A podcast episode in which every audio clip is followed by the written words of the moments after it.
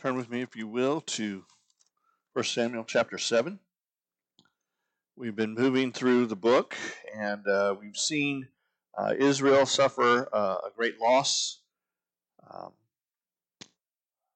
their uh, faithlessness, inability to follow God, uh, led to the loss of the ark, the death of Eli, uh, the death of Phinehas and Hophni. Um, just a, a general collapse on just about every level uh, in their culture. But we saw last week that God is bigger than us. God is bigger than our limitations. God is bigger than our constraints. God is bigger than um, our view. We saw God moving outside of Israel in Philistia to exact his will, to express his presence to communicate his power and majesty. And so in chapter 6, we see um, the ark being sent by, by the Philistines. Um, they're no longer wanting it in their presence. Uh, and given what uh, God was doing through it, uh, that's not surprising. I would not want it around me either. And they send it back, and when we get to verse 17, we see how Israel responds now to the presence of the ark.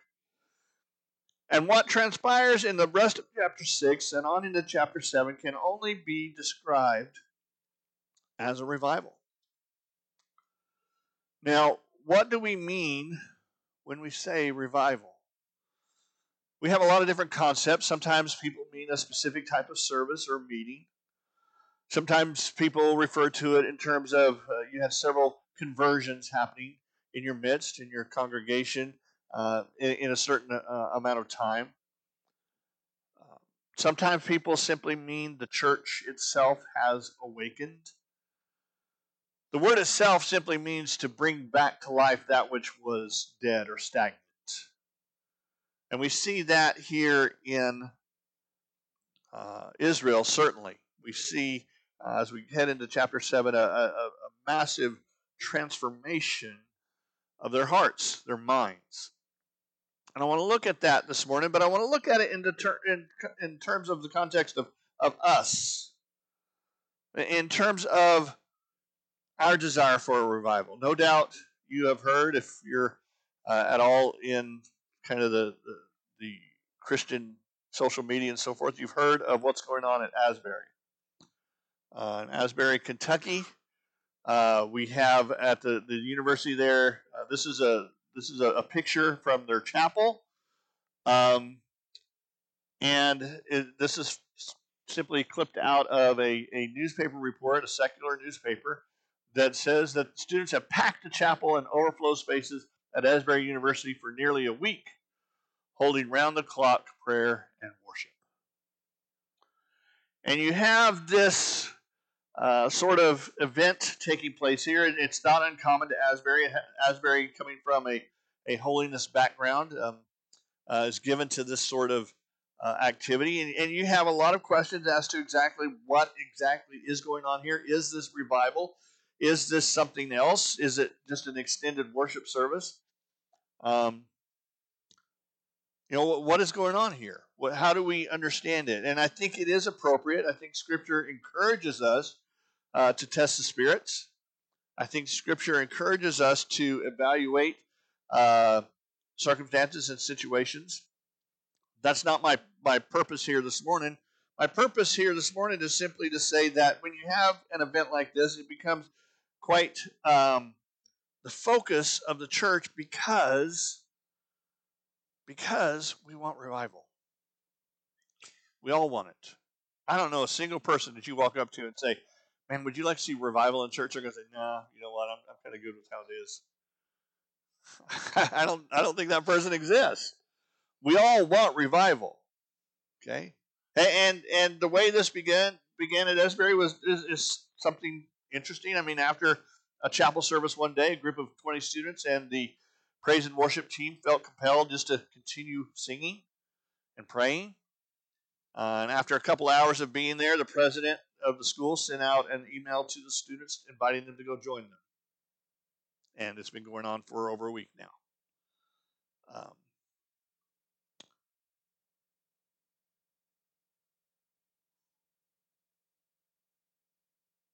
we all want this.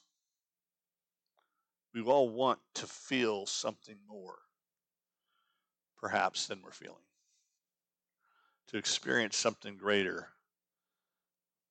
than perhaps we're experiencing. We've read the stories of revivals of yesteryear. Perhaps we've been involved in some of those, where the church grew in numbers, the community itself was transformed and changed. How do we get there? How does ri- revival occur? What is the road to revival? Well, I think one of the first things we see in our passage is, is actually in the last half of, or last part of chapter 6. Israel has received back the ark, and beginning in verse 17, it says, As a guilt offering to the Lord, the Philistines had sent back one gold tumor for each city Ashdod, Gaza, Ashkelon, Gath, and Ekron. The number of gold mice also corresponded to the number of Philistine cities of the five rulers, the fortified cities of the outlying villages. The large rock on which the ark of the Lord was placed is still in the field of Joshua of Bethshemesh today. Now God struck down the people of Bethshemesh because they looked inside the ark of the Lord. He struck down 70 persons the people mourned because God struck them with a great slaughter. The Lord, the people of Bethshemesh asked, "Who is able to stand in the presence of the Lord, this holy God? To whom should be should the ark go from here?" Then they sent messengers to the residents of Kiriath Jearim, saying, "The Philistines have returned the ark of the Lord. Come down and get it." I think one of the big markers, one of the first issues in terms of the road to revival is to have a respect for God's rules.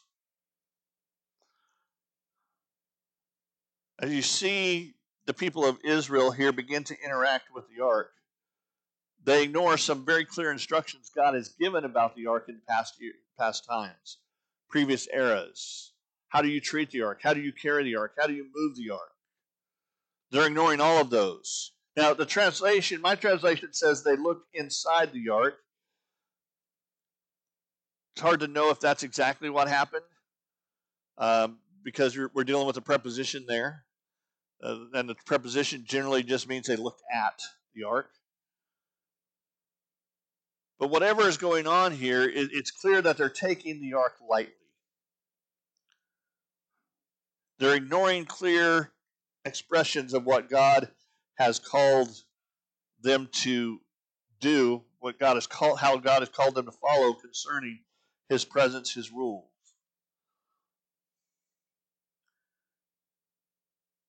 And for revival to begin, we have to acknowledge the reality of sin. We have to acknowledge the reality of God's rules and how often we have broken them, how we have moved away from them. When we have all our favorite responses, sometimes we rationalize. God can't really mean that. I mean, He can't really mean we avoid this or we avoid that. I mean, everybody does it. You know, can can God really mean He doesn't want us to have sex before marriage? That that seems so counterintuitive. You know, can God really mean that He doesn't want us to to um, uh, to have relations outside of marriage?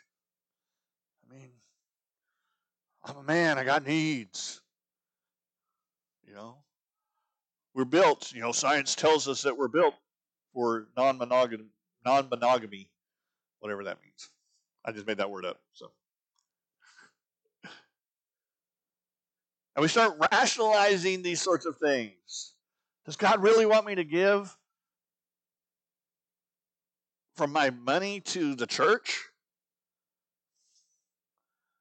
Does he really want me or expect me to, to share my faith with other people? Doesn't he know who I am or how I'm built? I, I don't do real good talking to other people. and we rationalize. Sometimes we, we minimize when it comes to sin. It's really not that big a deal, is it? I mean, I'm not impacting anybody else. It's just me. Whatever the sin is that we're thinking of or we're, we're talking about, you know. What, what I do doesn't impact anybody else. It's it's a private sin or it's it's just me or nobody else even knows about it. Sometimes we try and legitimize our disobedience. It's just not fair that I have to struggle with this. I, I don't see anybody else struggling with it, so it must be okay if it's just me, right? Or it must be okay if this is how I feel. That seems to be the, the mantra of today, right? This is how I feel, and, and my feelings are of utmost importance, regardless of what God's word says. This is how I feel about the situation. This is how I want the situation to go, and so therefore that's the way the situation must proceed. And as long as we have this attitude towards sin, where we're rationalizing it or minimizing it or legitimizing it, revival will never occur. Because if there's one thing revival is, it's God's authority manifesting itself in the lives of individuals here on earth. And that can't happen as long as we are the ones who are the authorities on an issue.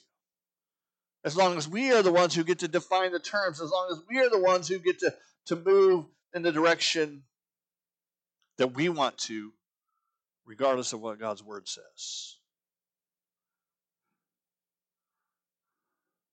And so Israel learns a, a very important reality here in, in the loss of these individuals.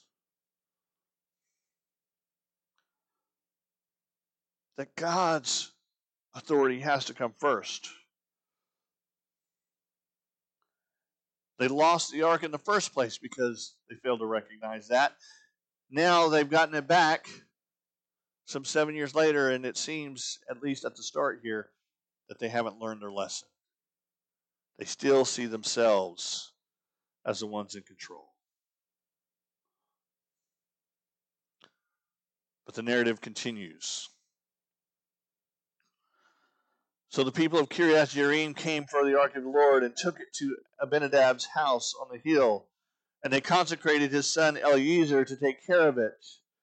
And time went by until twenty years had passed since the ark had been taken to Kiriath Jearim. Then the whole house of Israel longed for the Lord. Samuel told them, If you are returning to the Lord with all your heart, get rid of the foreign gods and the Ashtoreths that are among you, dedicate yourselves to the Lord and worship only him.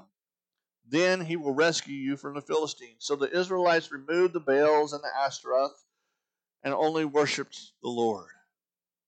And Samuel said, Gather all Israel at Mizpah, and I will pray to the Lord on your behalf. And when they gathered at Mizpah, they drew water and poured it out on the Lord's presence, or in the Lord's presence.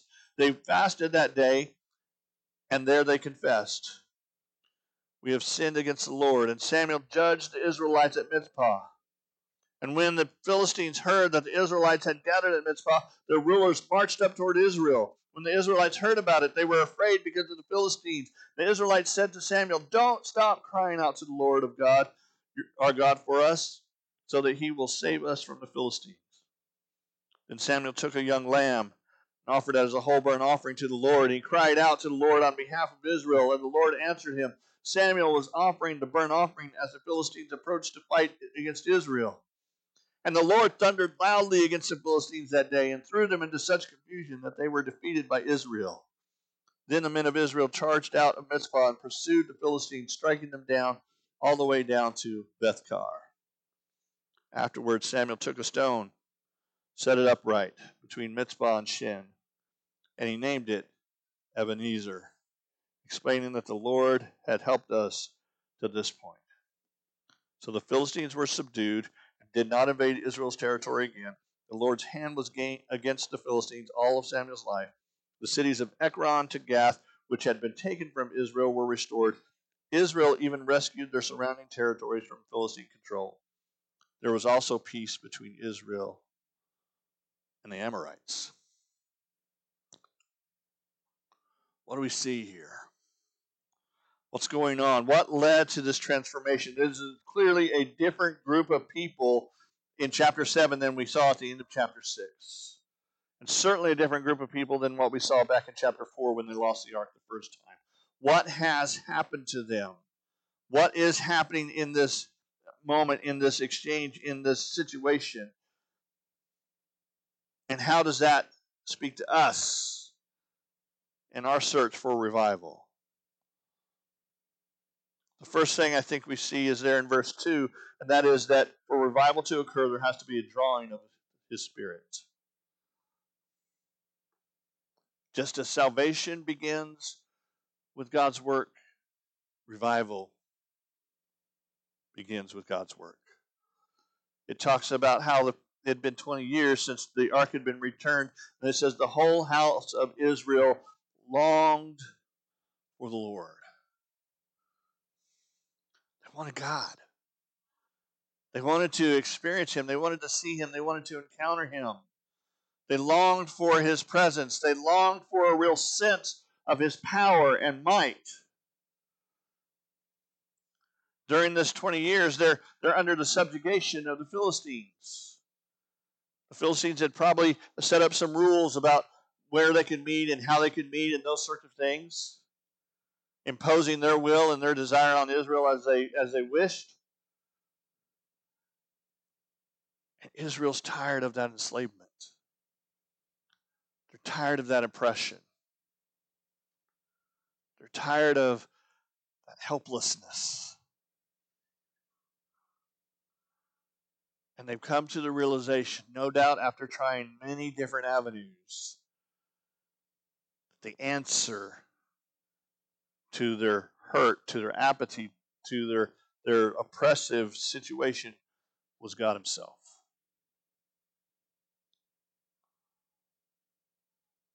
A lot of times I encounter people or I talk to people who, who are feeling oppressed, feeling depressed, feeling overwhelmed, feeling like they just don't have a sense of God's presence in their life And what I inevitably discover in, in my own life and in the lives of those that I minister to is it's because we're trying things other than God to fill that void. We're trying, you know, things that are not necessarily bad. You know, getting more exercise or or eating better or you know, um, going to church more often or reading more books or whatever it is. There's none of that that's bad. The question is simply where's God in the midst of that? Christianity is not about the acts we do. Those are manifestations of something much bigger, which is a relationship with Jesus Christ. I'm a different man than I was 35 years ago before I met my wife. Why? Because she has changed my life. You cannot be in relationship with somebody without them having an impact on how you look at the world, how you act, how you behave, the things you do. Every relationship you have transforms you. And none, no relationship is that more true than the relationship you have with Jesus Christ.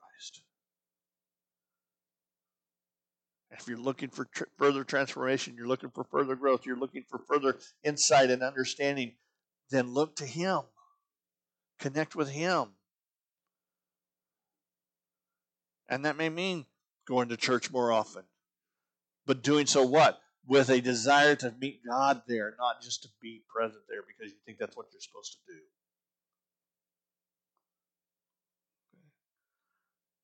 It certainly means spending more time in prayer in Bible study.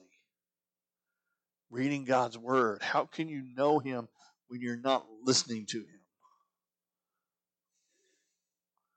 By reading what He has to say.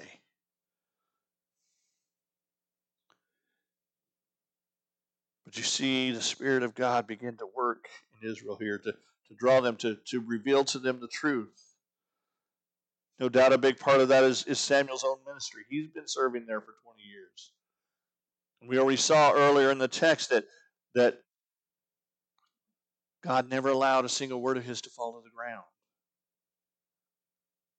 And we noted that a big part of the problems in chapters 4 through 7 is that Samuel is completely absent from the events there surrounding the ark. He's gone. They're not reaching out to him, they're not listening to him, they're not talking to the one who God has given to reveal truth to.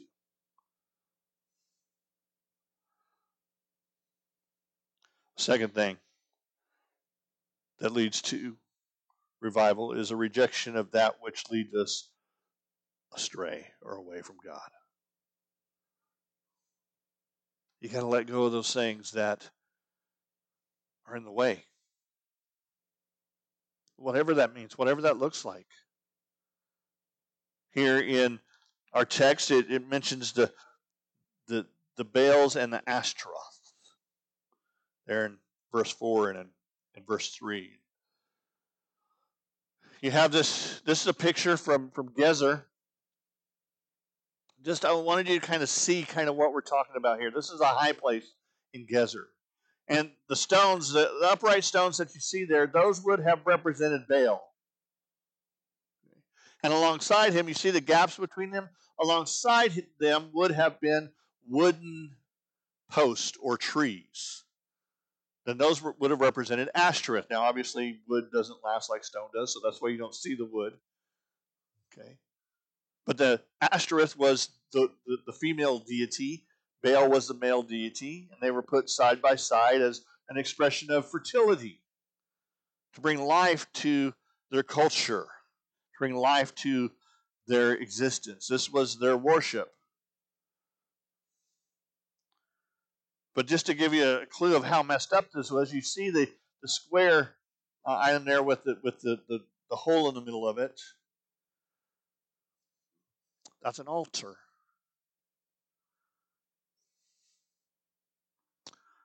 Where they would burn their children to Baal and Ashtoreth, sacrifice them, run and put them in the fire. There were several bones found infant bones, children's bones found around this altar. Now think about that. They're, the whole cult, the whole religion is supposed to bring fertility, and what are you doing? You're killing the blessings of God and the children He's given you. This was their practice. This is what they believe. This is what happens when you get away from God's ways. You start doing the unimaginable, the unthinkable. And I'm sure when they started out, none of them thought, oh, yeah, let's go do this religion because we want to sacrifice our children. No one was thinking along those lines. They were thinking, we have this religion that, that offers fertility, and we got this religion that, that, that leads to a better life now and leads to you know wealth and, and prosperity and all these other things. What, what could go wrong with that? We got this religion that's that's me centered. Yay! I'm going to pursue that. And when your religion, when your belief, when your practice is me centered, the only place it can lead to is death. It's the only place it can lead to. And that's where we're at today. We're a very me centered people myself included.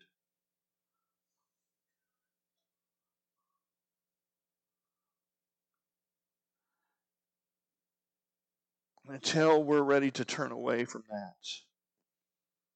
until we're, le- we're willing to put our trust in God instead of ourselves or in our own desires, revival is not going to come. We have to put aside, we have to reject those things that lead us away from God. And then we have to be willing to trust God with everything. I love how this narrative unfolds here. Samuel's he he knows He's he's in touch with God. He's connected to God. He feels the presence of the Spirit here, and Samuel's excited. Gather all Israel at Mizpah. I will pray to the Lord on your behalf.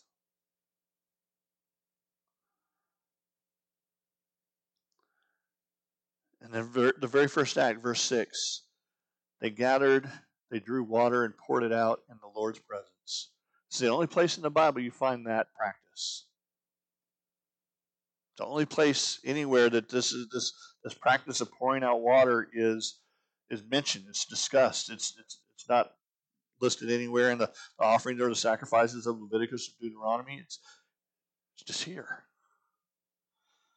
which leaves us a little bit of gap as to exactly what's going on here. Some see it as a foreshadowing of baptism, some see it as a, a picture of washing sins away or something like that. There might be some sense of truth to that.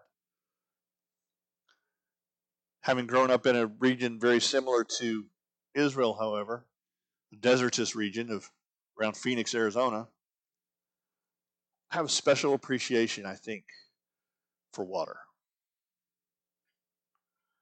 Israel is a desertous region. They had a special appreciation for water. It was, it is life.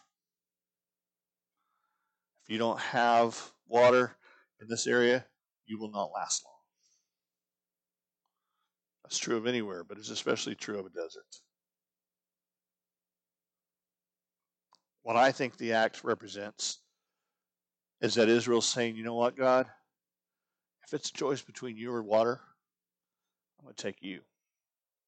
And just to show that, I'm going to pour out this water right here in front of you to show that you are more important to me than my next breath, than my next drink of water. I think it's a proclamation, a declaration of a willingness to trust God with their future with the very essence of the things they need. And God responds. God responds. Verse 10, it says that as Samuel is offering the burnt offering, the Philistines approached to fight, and the Lord thundered loudly against the Philistines. I don't know exactly what that looked like or what that was to experience, but something in me shudders when I read it. Not only because of the power that it displays, but because it is a fulfillment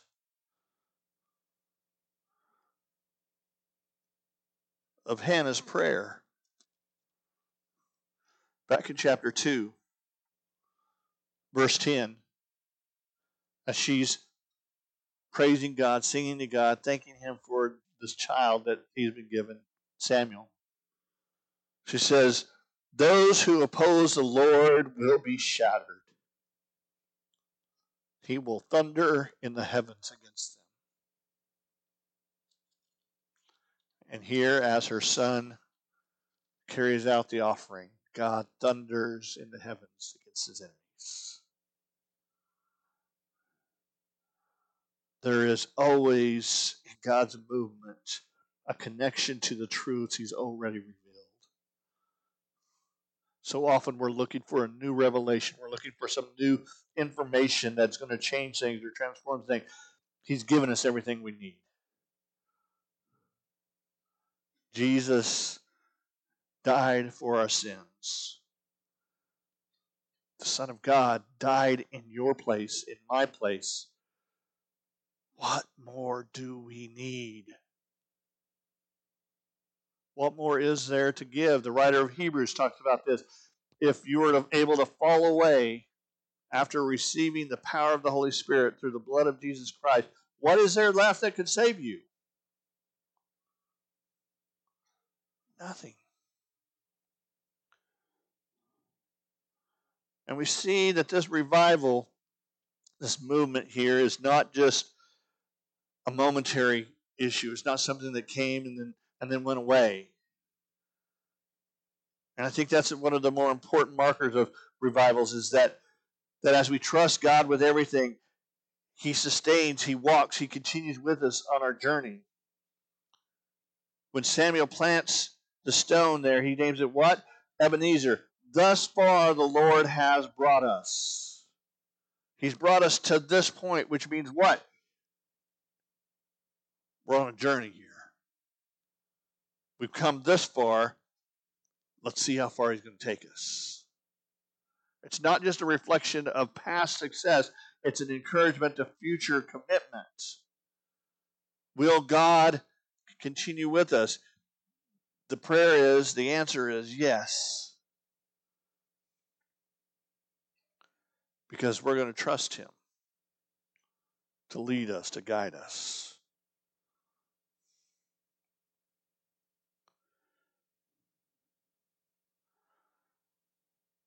And this then leads to not just peace in terms of our relationship with God, but peace in other areas of life as well. Verse 14 ends with what? There was also peace between Israel and the Amorites, the Canaanites. God has so moved in their experience. God has brought victory over the Philistines that this resulted not just in peace with the, the Philistines, but peace with the Canaanites as well, the Amorites as well. When God transforms, He's not just interested in transforming one part of your life, one area of your circumstance. He wants all of it, and He will move in all of it.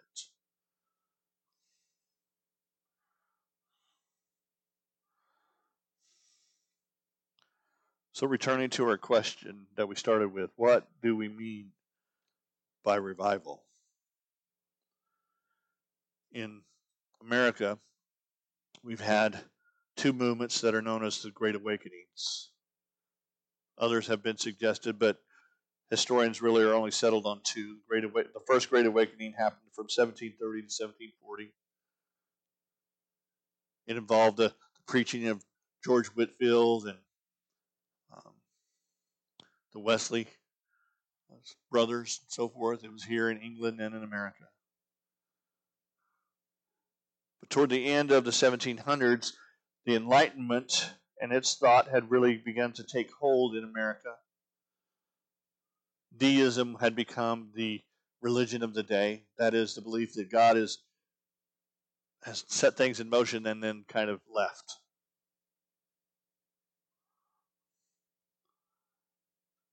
But God began to move. And we had from 1800 to 1840 what's called the Second Great Awakening. And one of the leading preachers of the Second Great Awakening was a man named Finney. He is his revivalism, his preaching was similar to what we would typically think of in terms of uh, flashy and fancy and all those sorts of things. But at the heart of what Finney did was an authentic theology of who God is and what revival is. And this is how Finney defined revival. A revival is nothing else than a new beginning of obedience to God.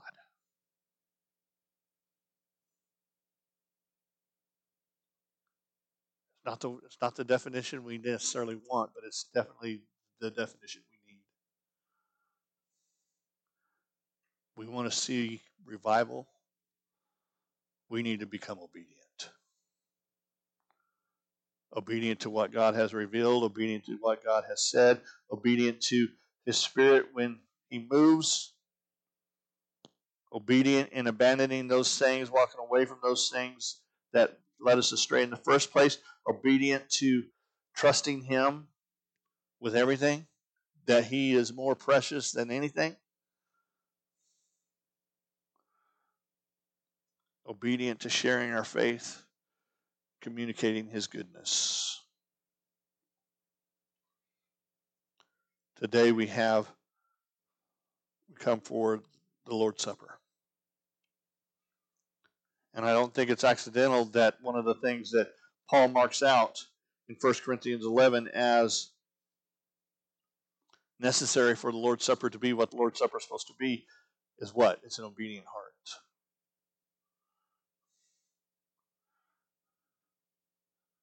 He talks about taking of supper in an unworthy fashion, What does he mean there?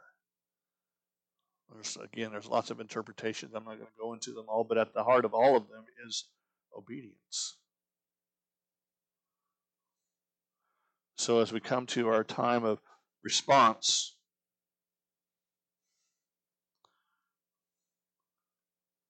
simple question is Am I being obedient? Firstly, am I being obedient in realizing that salvation comes through no other name than through Jesus Christ? And have I surrendered my life, myself, to that reality? Entered into that relationship? Walked in a newness of life, a, a commitment to Him? But beyond that and after that, am I walking in a way that acknowledges God's presence, God's role, God's priority? Am I walking in a way that God Himself would define as obedient in attitude and in action? Let's pray. Heavenly Father, I thank you for this day. God, as we come to this time of response, I pray that if there's anyone here, firstly, who's never experienced salvation, that you would draw them and that they would respond in faith. But I pray for myself and my brothers and sisters here as well, God, that you would help us to, to find revival by committing to obedience. You move in our presence here in a powerful way. and Help us to see the work you can do in a life that's surrendered to you completely and totally. Lord, use this time for your purposes, for your glory. To Christ's name I pray. Amen.